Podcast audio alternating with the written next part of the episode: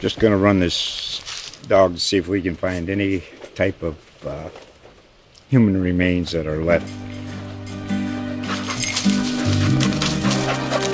Listen to Where Secrets Go to Die The Disappearance of Derek Hennigan. From the Detroit Free Press, a new podcast set in the woods of Michigan's Upper Peninsula. Available on Apple, Spotify, Freep.com, or wherever you get your podcasts. Hello, and welcome to the Herald Journal's digital audio studio. I'm digital editor Gabe Whisnant, joined today by reporter Dustin Wyatt. Um, we're going to talk about his story and stories on the issue of homelessness in Spartanburg and Spartanburg County. Dustin, first of all, how big of an issue is homelessness in, in this area? Well, it's certainly a big enough issue that we're seeing the city of Spartanburg um, join a, a, task force effort to try and combat the issue. Right. In 2018, uh, they joined with uh, Catholic Charities, the United Way of the Piedmont, and the Spartanburg Interfaith Hospitality Network and the, and the Spartanburg Area Chamber of Commerce to try and wrap their arms around this issue and and trying to find the best solutions to dealing with this uh, this issue. It's really a nationwide problem. Right. Um, cities and communities everywhere are trying to grapple with this homelessness issue. Sure. Um, and trying to find ways to, to address it. So the city of Spartanburg is being proactive and working to, to, to find ways to solve the problem. What have been some of the more recent um, combined efforts between those um, nonprofits and the city and just maybe um, you know a couple specifics yeah, and how yeah. they're working together. So, so the city uh, council got an update um, earlier this month about some of the progress that this task force has uh, has made um, since they formed in 2018. And one one of the big uh, one of the big accomplishments, one of, one of the big success stories, if you will, um, that's come out of this is their um, the Opportunity Center um, that opened on Saxon Avenue in August of this year, and that is a, a program that provides homeless people with uh, with showers. They can get their clothes uh, washed there. Um, they, they can store their clothing if they, you know, as, as opposed to carrying around a, a, bag full of clothes or a shopping cart full of clothes, they can leave their belongings there overnight for, for a week, you know, at a time and come back and get it later on.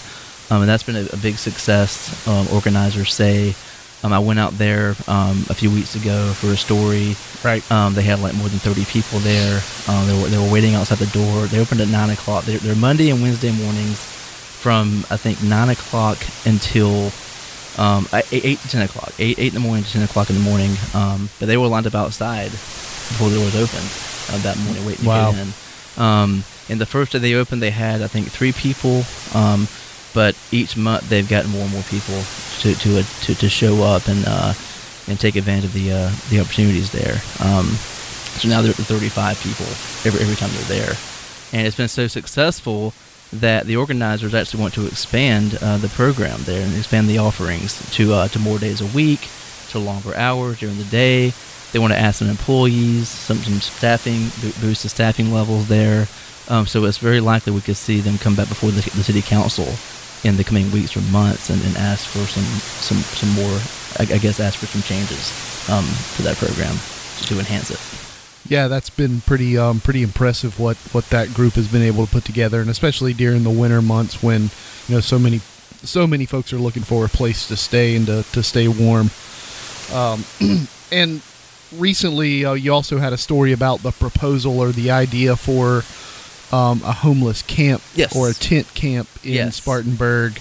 Um, who brought that idea to the table, and where does that yeah, stand? that, that is a, um, a married couple, um, John and, and uh, Olivia McIntyre. Um, they run a ministry out of the uh, the Journey Church downtown, and uh, they, they came to the city council meeting earlier this month. They were joined by a handful of their friends, homeless people, were, were in city chambers uh, with them. And during opening uh, public comment time, they came before the city council and kind of made their made their proposal.